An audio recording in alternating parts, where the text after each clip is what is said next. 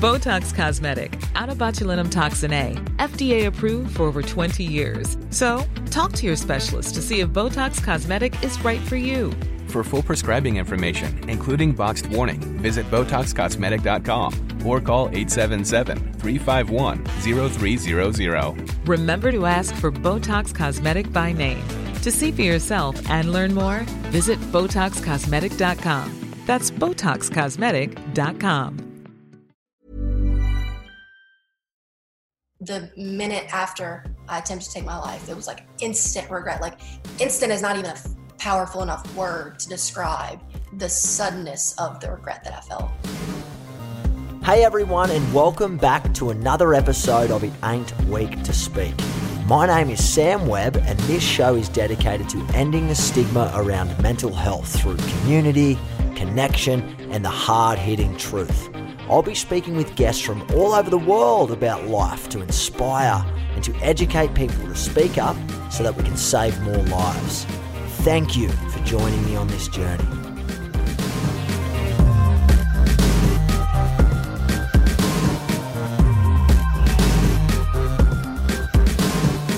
Welcome back onto the podcast, wherever you are and, and whatever you have been up to over the last couple of weeks. I hope you've been looking after yourselves. I know the COVID restrictions are easing in a number of countries, so I hope you guys haven't been affected too much by what has happened in the world. That being said, on behalf of Livin, we always want to say thank you to everyone who supports the cause, whether it's, you know, donning the latest Livin apparel, getting involved in the community, or, or getting our programs at your schools or workplaces. I mean, this is a very tough time for a lot of people, and um, we appreciate you guys going above and beyond for Livin. Thank you. I do want to say a special thank you to everyone who's taken the time to download the episodes on the podcast, listening to them wherever you are. I hope you've been learning some key takeaways to help even yourself or maybe someone in your life that you really do care for. Or even if, if it's for nobody and it's just information for the brain, I hope that at some stage in your life it serves you very, very well. I always feel very lucky to be able to connect with guests from all walks of life because I feel everyone has a story that needs to be told, and this is the podcast where we're going to share them. For those of you who got the chance to listen to our last episode with Greg DeCherry, episode 9 on finding purpose through mental illness, Greg DeCherry's purpose is around filmmaking and entertainment. Long story short, one of the projects he's working on right now is called My Ascension. It's a film, a documentary film based on the life of Emma Benoit. We'll tell you right now that I've been so lucky to be able to get Emma to come onto the podcast today. I didn't think it was going to be possible, but I've been able to steal her away and get her time. And I'm going to dig very deep into her journey. And that goes through from surviving a suicide attempt the summer before her senior year, because on the outside, her life looked perfect. She described herself as a varsity cheerleader with a supportive family and a lot of friends, but on the inside, she was filled with darkness. She was broken, depression and anxiety rattled her life, and she never actually told a soul about it.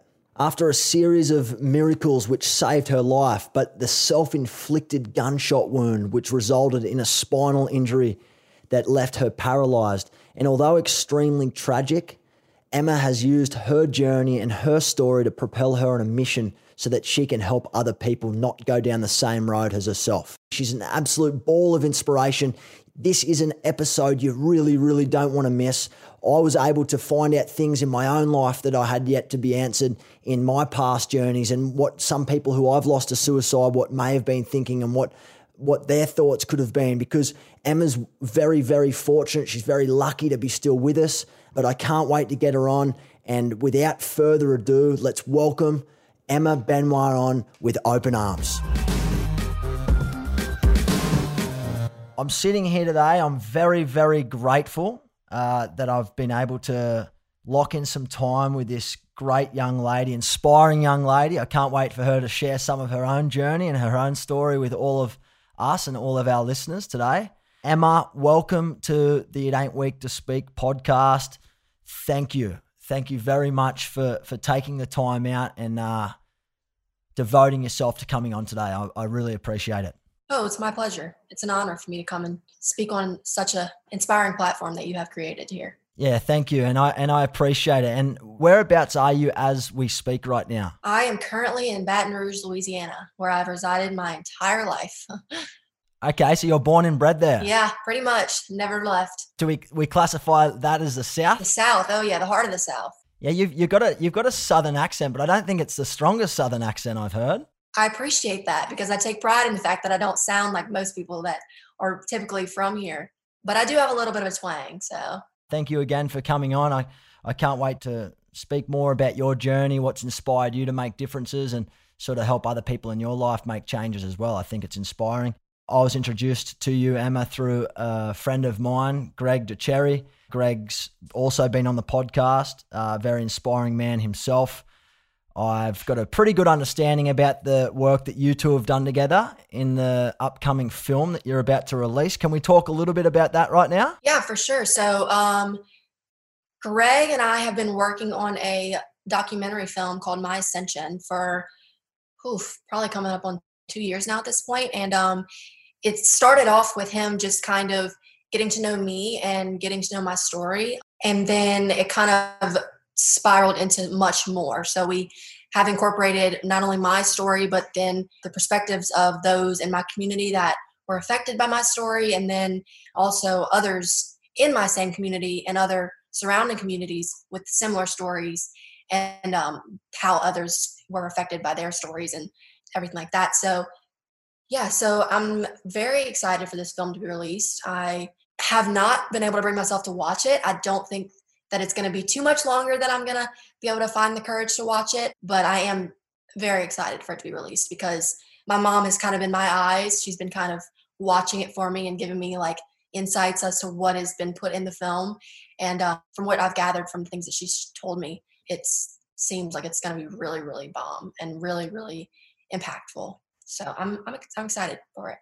I, am also, and I, I can tell you from my own experience, having uh, been fortunate enough to have received the trailer from Greggy. Absolutely, uh, it's a life changing film documentary. I can't wait for it. You know, hit the eyes of the public. I think it's going to make a a very very big positive impact in people's lives from all walks of life, and um, no doubt that you'll be very grateful. And you know, you've explained your story exceptionally well so much articulation to every part of your journey. And I think that really helps people understand and feel like they're on the same path as you or feel like they might be a part of your own journey, if that makes sense. So for you to be able to do this and to be able to lock yourself in for the past two years, you know, into something like this and share openly, so, you know, vulnerably and the rawness of your story is inspiring. And that's, you know, I'm very, very lucky that we've been able to connect. But from the story itself, just so so our listeners get a better understanding, can you take me back a few years before your life sort of changed? Yeah, for sure. So, just a little like backstory.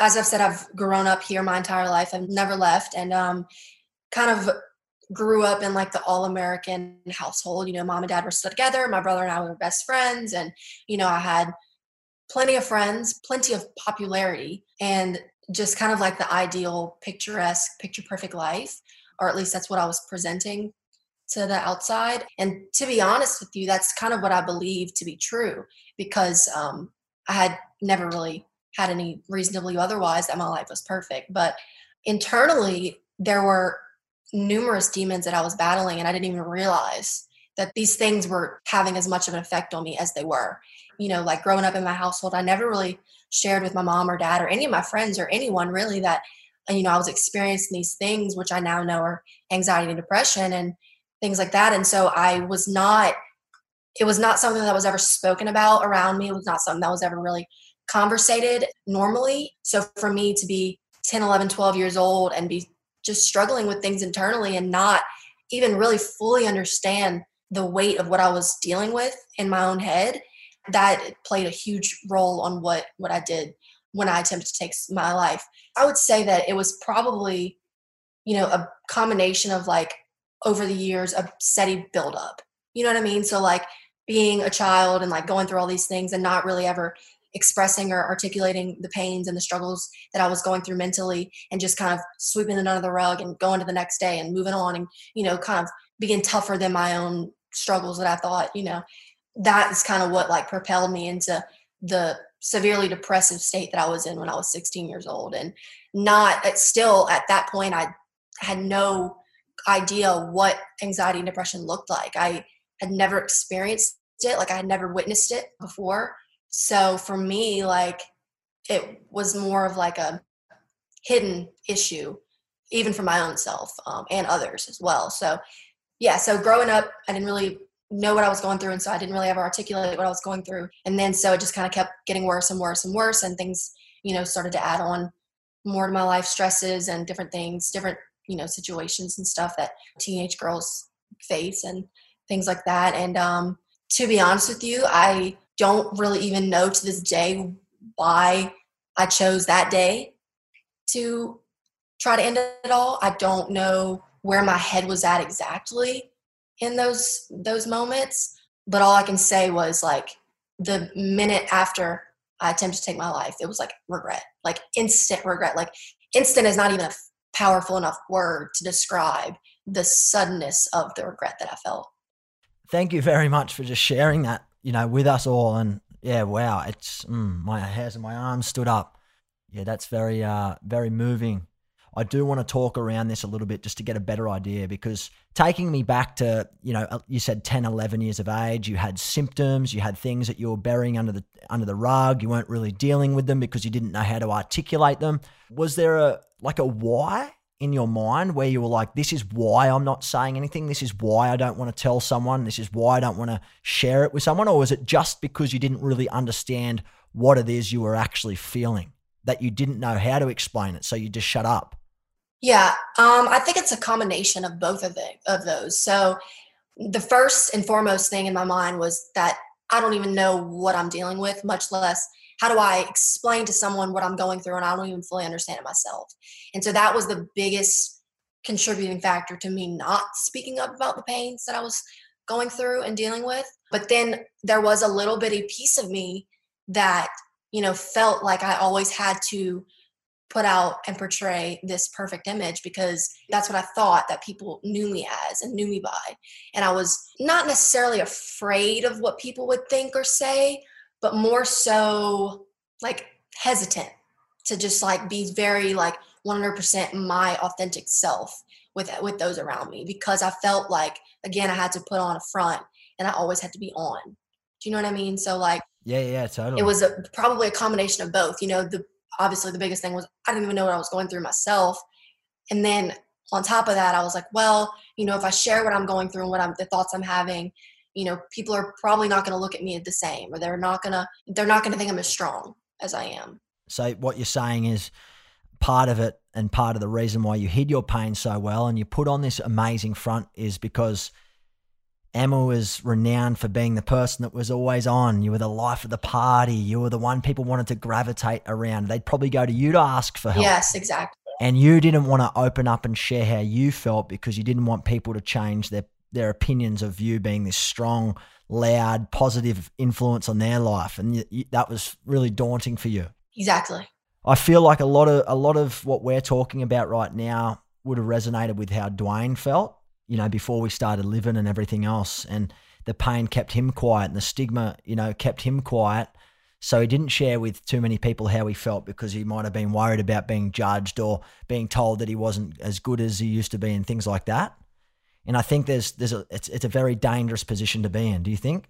Absolutely. You know, having all that cooped up within yourself and not feeling like you are worthy enough to share your true self and what you're truly going through with someone, it it it's heavy. It's really heavy. And a single person cannot bear all that by themselves. And we're not meant to do life alone. And that is probably one of the biggest lessons that I've learned through all this is like that we are not meant to do life alone and that fellowship is the biggest aspect of life and like being there for one another and being like an open ear to listen and things like that is just one of the best things that we can offer those around us. So true. And at any age, it's a very large burden to carry for anybody, no matter how strong you think you are. It's too large a burden to carry on your own. And you mentioned it, you know, fellowship and being able to speak to someone who's got an open ear that's just willing to just shut up and listen could be the difference between maybe saving someone's life and maybe never seeing them again. Do you remember really clearly, you know, the, the, the days, the months leading up to it where like when was your first suicidal thought as a, as a young as a young girl? For me to pinpoint that, it's very difficult because I never like truly like had deep thoughts about suicide. My thoughts kind of gravitated towards more I'm exhausted with life and it's just exhausting to always be somebody that I'm just not. In a way that is a suicidal thought, but yeah, for me I never like sat back and think thought like contemplated suicide. I just like would have these reoccurring thoughts whenever I was in the heat of a situation or in the heat of, you know, something bad going on in my life. I would just sit back and think, this would be so much easier if I just wasn't even here. Like this would be so much better. Like this is so hard. Like I don't even want to do this anymore. Like it's just overwhelming. And for me, life was just extremely unbearably and over like too overwhelming for me. Or so I thought. On that, so when, when you say it was so overwhelming and it wasn't sitting there, you weren't sitting there day in and day out going, I don't want to be around. I'm gonna. This is how I'm gonna take my life. This is the means of which I'm gonna gonna do it. I have a planned date and everything in mind. It wasn't even that. It was just that you were so overwhelmed and things just became too much. And you know, this would probably be a lot easier if I wasn't around. Did it ever cross your mind throughout these these episodes, so to speak, where your brother came into it or your mum and dad came into it and what they would have thought and because I often speak to people who have struggled with severe suicidal thoughts and that have tried to take their life before, who have struggled with mental health issues that are unbearable. And they often say things like, I was just trying to do them a favor and I thought that they didn't want me around anymore. So this is this is why I ended up in this situation that I was in. Did that ever cross your mind? To be honest with you, no. I never really even thought about, you know, if I were to take this action, how it would affect those who loved me. I never once thought you know, like, oh, well, if I'm not here, how will my mom and dad and brother feel? You know, mm-hmm. I, that never crossed my mind.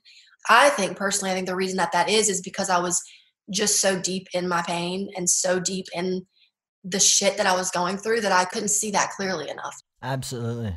You were so consumed in so much dread and, you know, anxiety and sadness and everything else that comes with those feelings that none of that really crept into your mind because you, what you were trying to do is just end that pain more or less rather than trying to justify it as to what it would and wouldn't do for, for other people and yourself. You know what I mean? You know, there's certain situations and everyone's very different as you and I can, we, we, we can both agree on.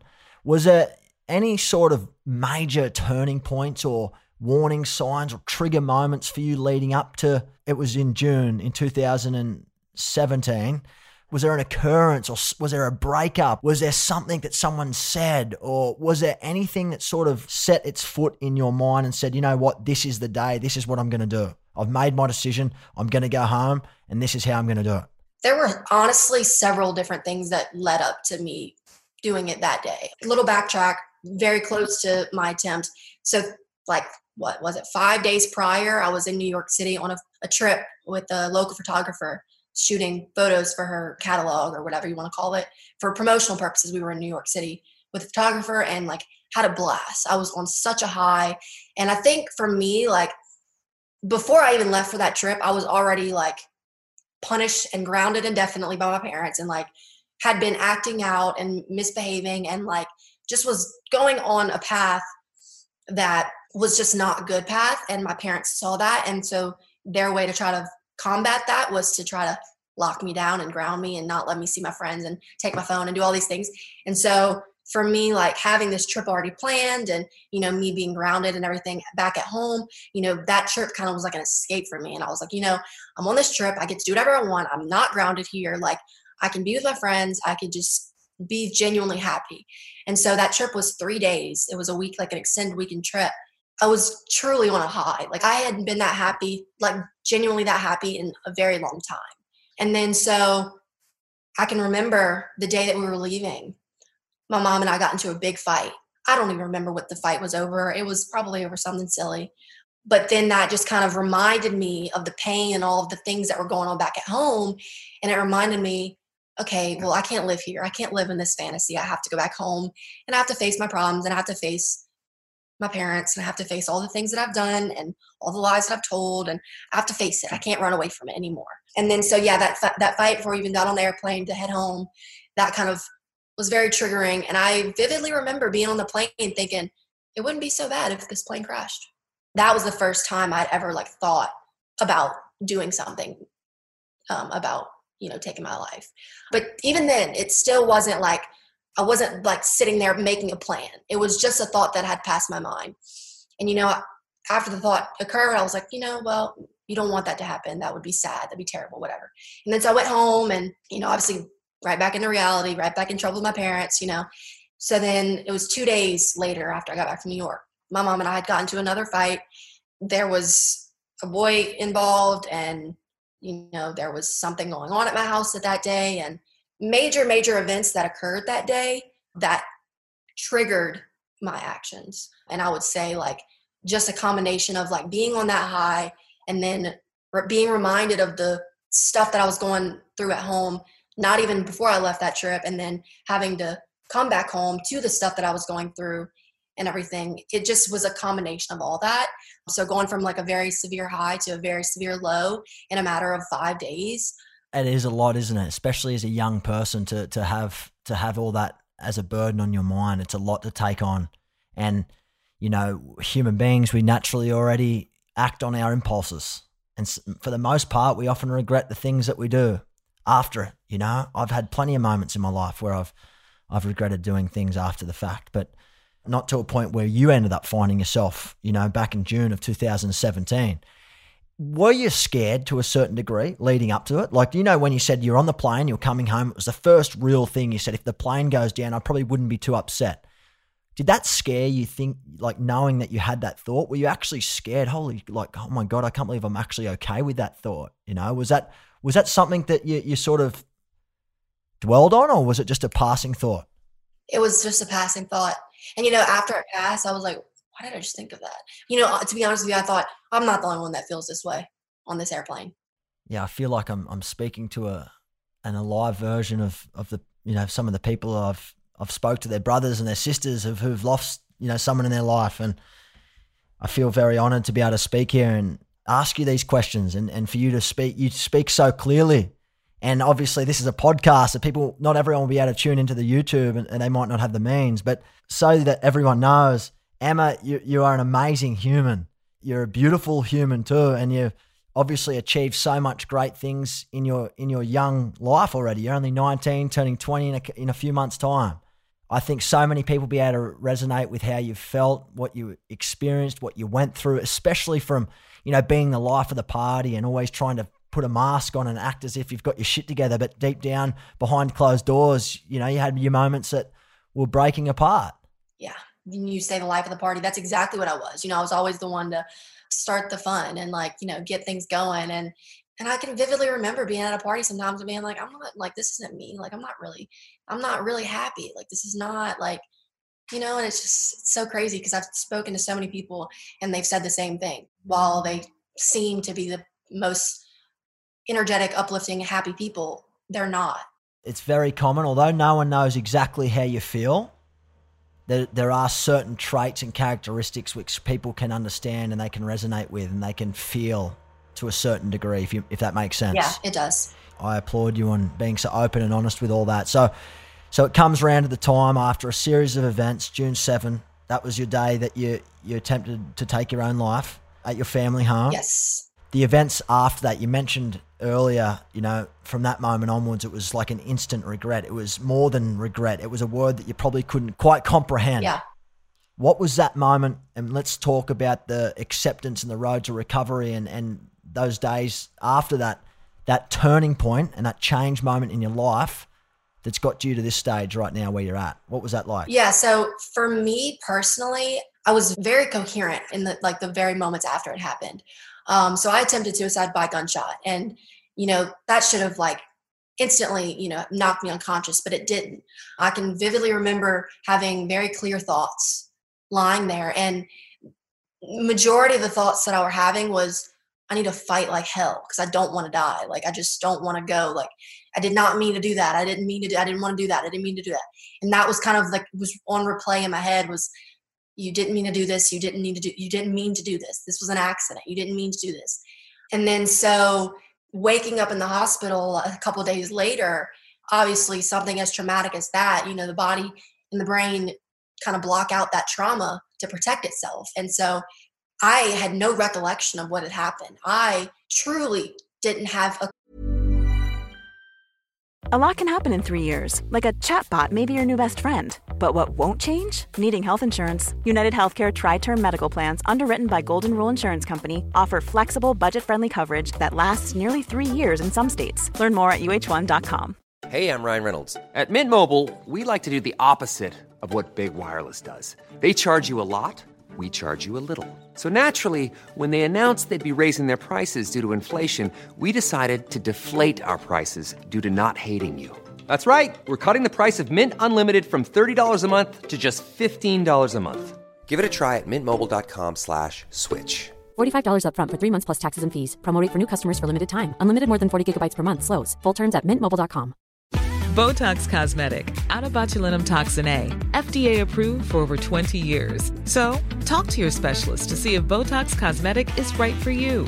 For full prescribing information, including boxed warning, visit BotoxCosmetic.com or call 877-351-0300. Remember to ask for Botox Cosmetic by name. To see for yourself and learn more, visit BotoxCosmetic.com. That's BotoxCosmetic.com.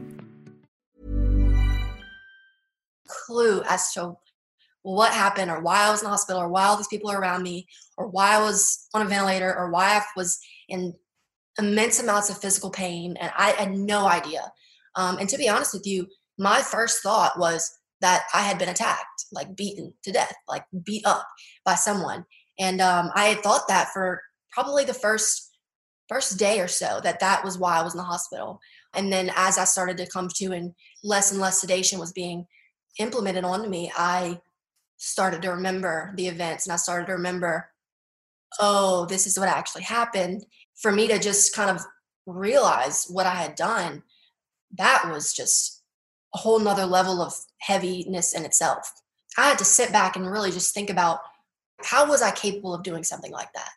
You know, and it was so mind boggling to me how easily I did it and how like it didn't even cross my mind when I was leading up to it but then like after it happened and i was just sitting back trying to process it all i just couldn't i couldn't understand why i would do something like that why like i just could not make sense of it. It's been quite the journey for me to come to this realization and this understanding of my story myself much less sharing it with others so. From what i'm hearing it's almost like you you had no recollection of how it got to that stage that you actually got the gun or whatever it was and however it played out that you did it it was almost like something took over and it sort of like just went and did it on your behalf that you had no control. Is that is that what you're saying? Exactly what i'm saying. Like truly like when i look back i don't even identify myself with that same person. It just is insane to me. Call it what you want. My family is very faithful people and they seem to think that you know that that was the, nothing but the devil you know doing this work in, within me and um but i still to this day don't even know how i could be capable of something like that Wow, it's so powerful. In the the months, years, you know, past the turning point in your life, obviously faith is a very big part of your life till this day. My faith was born that day, and that's kind of the day that you know I consider myself to have two birthdays. You know, my my given birthday that I was you know given life, um, and then my my reborn birthday where I was redeemed and renewed, and um, instantly I was saved not only physically but spiritually. It's absolutely amazing to hear and to actually speak to you in, in living form. You know, you're very lucky to be alive. And unfortunately, for a lot of people, Emma, as you, as you definitely understand, with all the work that you've done up until today and the work you've done in the film, a lot of people don't get that second chance after a suicide attempt. And the impact that it has on an unquantifiable amount of people is life changing for so many people. Uh, and I, I, can talk obviously from just my own lived experience with it, with losing Dwayne and the impact that that had on so many people from so many different walks of life.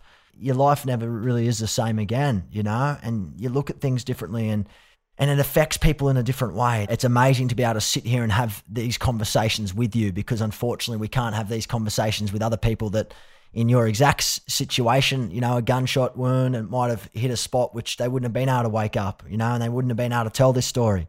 If you're looking as of today, 19 year old Emma today, looking back at 14, 15, 16 year old Emma, what would you have told your younger self that you know right now? Oh, so many things. I think the number one thing I would tell myself would probably be to just stay true to myself and always remain true to myself and like the good, bad, and the ugly. Like I only presented the good to everyone around me, and I only, I only really embraced the good that I had in my life. I never really embraced the bad things that I had going on in my life. I never really embraced the ugliness in my life and the pain in my life. You know, so I think that that would be the biggest thing that I would give to myself is just stay true to yourself and stay true to yourself enough to know that you're worthy of sharing your truth and living your truth as well. So, you know, give yourself more love, nurture yourself more, be more open with vulnerability, accept your weaknesses and accept your strengths and, and respect those and, and work with them rather than work against them or shutting them out of your life completely as if they're an enemy. Yeah, exactly. And I think another thing is like my silence didn't protect me and like that's something else i would have liked to tell myself is that like this silence is not going to protect you it's actually just going to cause you more harm be more merciful to myself because i was i still am very hard on myself but nowhere near like i was but i was just such a perfectionist and like no reason to be that much of a perfectionist and like i was so belittling and degrading towards myself because i was like that to myself that made other people think that they could be like that to me as well and so yeah definitely to just be kinder to myself and just like have more mercy on myself and just kind of let myself know that like it's okay to not have your life figured out. Like you are only 16 years old. Like you don't have to know where you're going to go to school, where you're going to live, what you're going to do, like who you're going to be with. Like you don't need to know all that. That was something that I really like harped on within myself amidst of all the things surrounding me and all the um, pains and struggles that I was dealing with around me. Like that was the biggest internal struggle with me was like feeling like I had to have it all figured out and feeling like I had to put it all together at such a young age. That message there in itself is you can't even put a value on it. I mean, the amount of people that will be listening to this episode right now that that is uh, almost like music to their ears in a way that because perfectionism doesn't exist and it's about being, you know, at full peace with knowing that you know, it's wherever you are in your journey that you must accept, and you can't compare that to someone else's journey because they're on a completely different path to you, and that you can't compare. And I think everyone should give themselves more love, value themselves more, you know, be grateful for the good that they do for the people and the families and the and the communities around them, and not always tie you know, their gratefuls to extrinsic materialistic things, you know, like homes, cars, things like that, rather than we should be directing and, and deflecting them to things like our own inner, you know, beauty and what we do for other people and our kindness and our vulnerability and all that sort of good stuff too. Yeah, and um, something that I've kind of come to realize within like my my work with Greg and things like that is that like I get so much more fulfillment whenever I embrace my servant heart, and I get so much more joy and peace within myself whenever I simply just am there for people and just like give people the unconditional and unwavering love that they all deserve because um, it's really such a simple concept. Like we all just need to be better symbols of love. We need to do everything in love. There's so much hate in the world, so much negativity, so much nastiness. It's just such a simple fix too. And that's the thing. It's a very simple fix. It sounds a lot easier said than done though and most people and, and myself included, we often overlook the very simple things in life. And then it takes, you know, a traumatic experience or a life changing moment to sort of get that wake up moment. It's like, get up, get out. This is why you're alive and this is what you need to do. And this is, I'm sure, opened up your eyes to new ventures and new ways of looking at things, new perspectives and, and stuff in your own life. And talking about post, you know, suicidal attempt back in June, I'm sure you've had your moments of frustration and and downfalls and feeling like you've hit rock bottom and how are you going to get back from this and like can you share a little bit about your recovery and your rehabilitation journey with us so the effects that I, that the gunshot wound had on me was like I had a lot of internal bleeding and a clot was formed pressing down on my spinal cord causing me to have a spinal cord injury which if you don't know is the number one thing that causes paralysis in people is spinal cord injuries.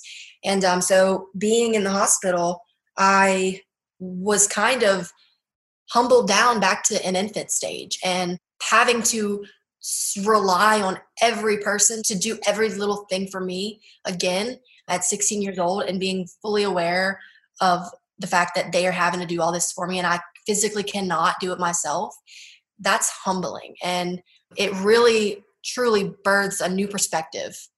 I didn't regain movement in my body until I would say like 2 months after my attempt. I had already left the hospital and I was in patient rehab hospital and was um, working in physical therapy numerous hours a week, tirelessly working in physical therapy. And that to this day is probably the hardest, most challenging thing that I've ever had to go through is the physical recovery and like getting myself back to where I am right now.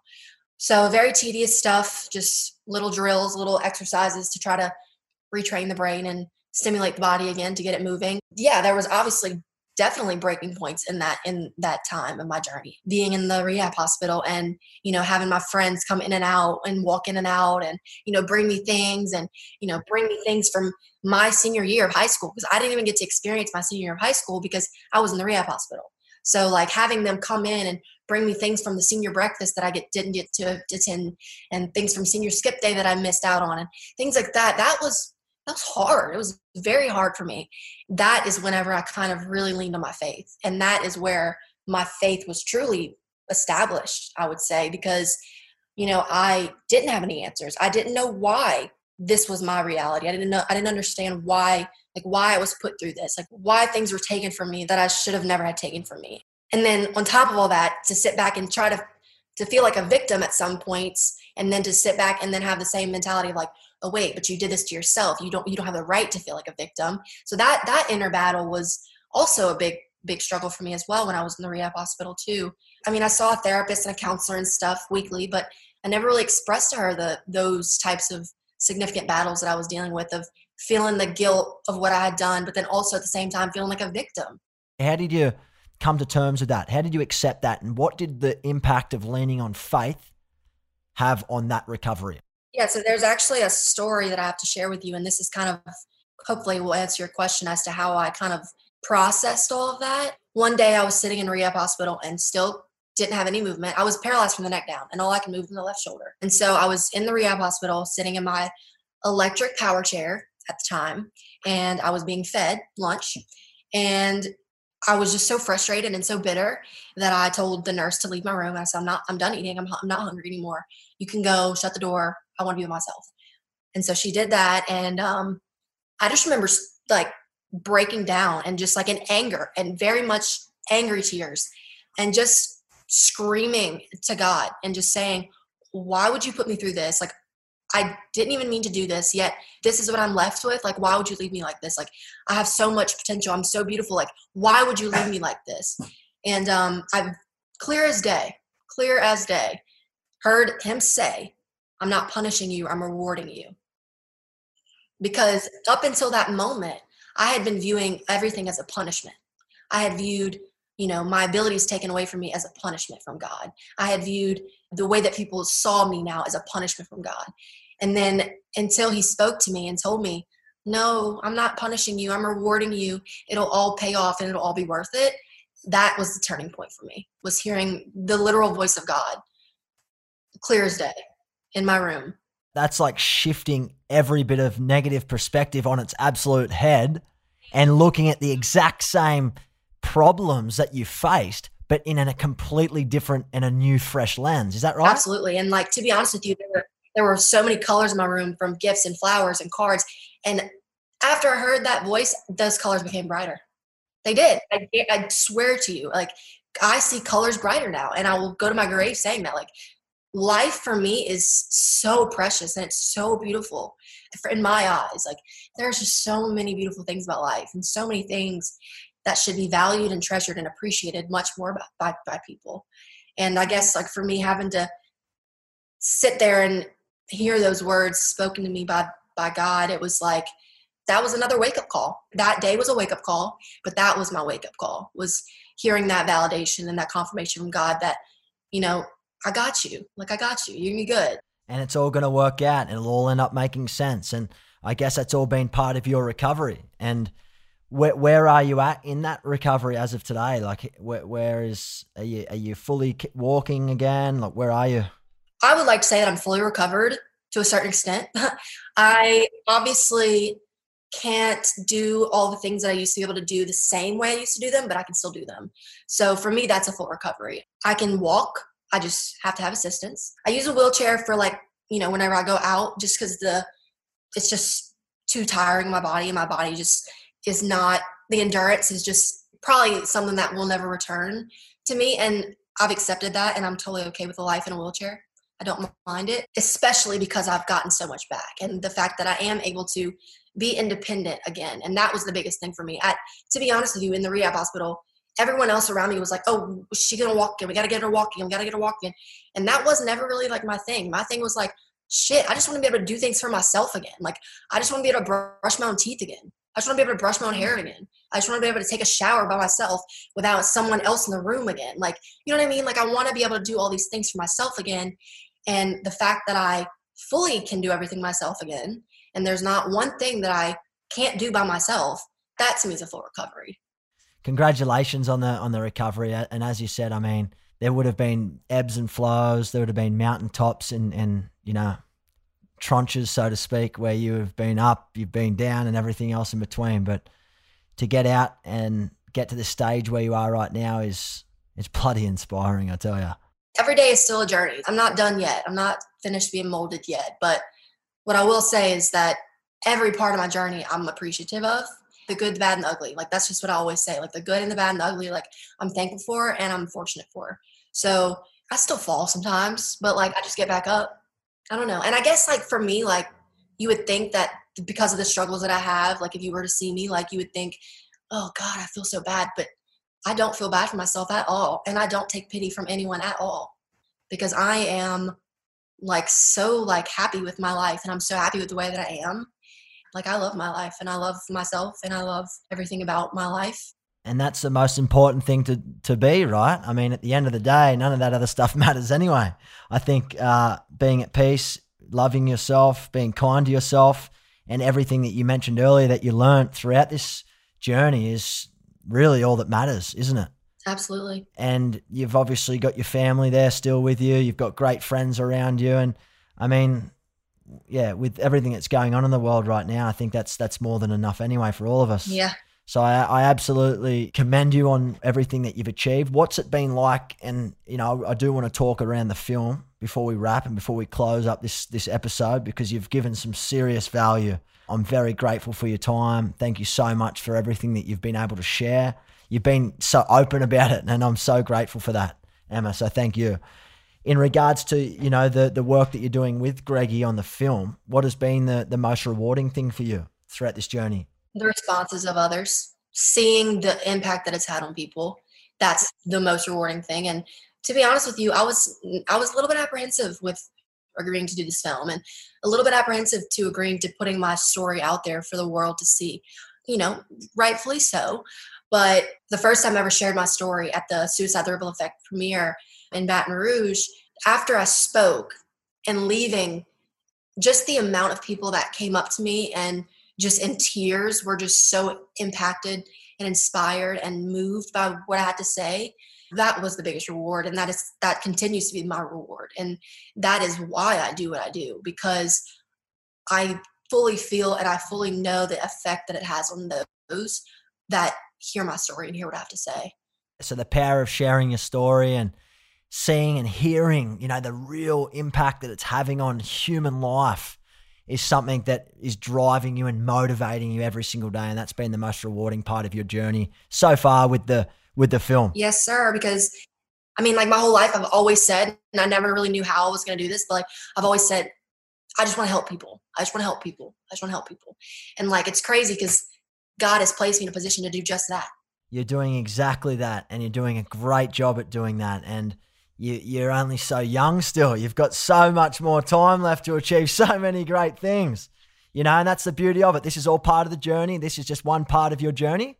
And it's no doubt going to be a, a, a very impactful, inspiring, and, and a journey that many, many people will come through your life. You'll meet great people, you'll connect with great people. But you mentioned it earlier the power of sharing your story you can't really explain it by words, can you? The impact that it has on yourself and other people. You can't. It's, it's indescribable. And there's so many people that would be listening right now to this episode and to the podcast, and that will follow your journey as well, and who follow Livin, who who struggle with their own, you know, with their own journey, and they're, they're worried about speaking up and seeking help. And and what I always like to say to them is, take the time, but definitely invest time in yourself to be able to get to a stage where you, you can open up and you can ask for help and you can share your story because not only will it help yourself, but it generally helps the people around you. And no doubt that it unlocks passions in your life and you know you're out of your comfort zone and it unlocks certain areas of your life that you probably would never have experienced had you have not spoken up and shared to close up the podcast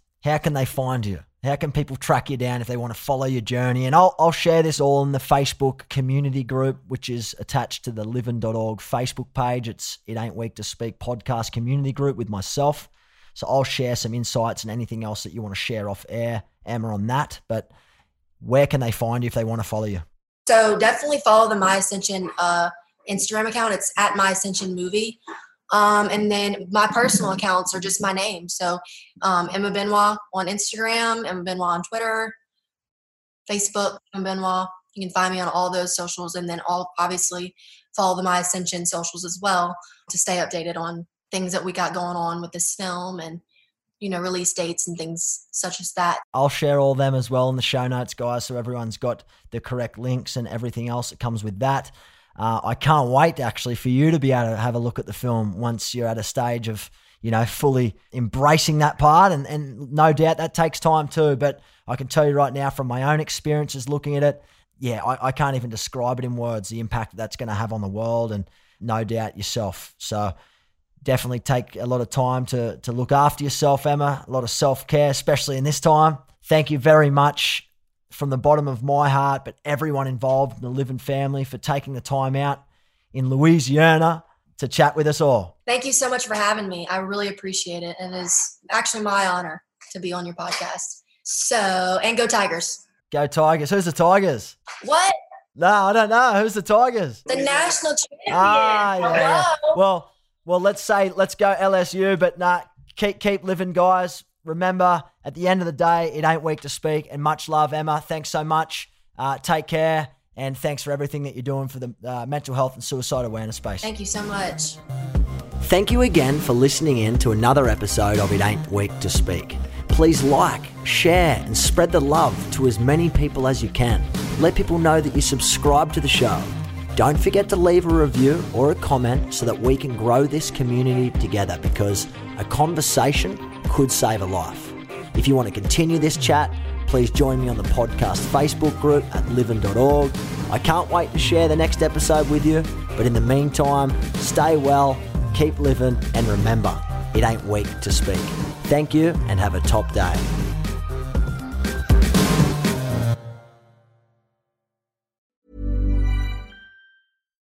Botox Cosmetic, onabotulinumtoxinA, FDA approved for over 20 years. So, talk to your specialist to see if Botox Cosmetic is right for you.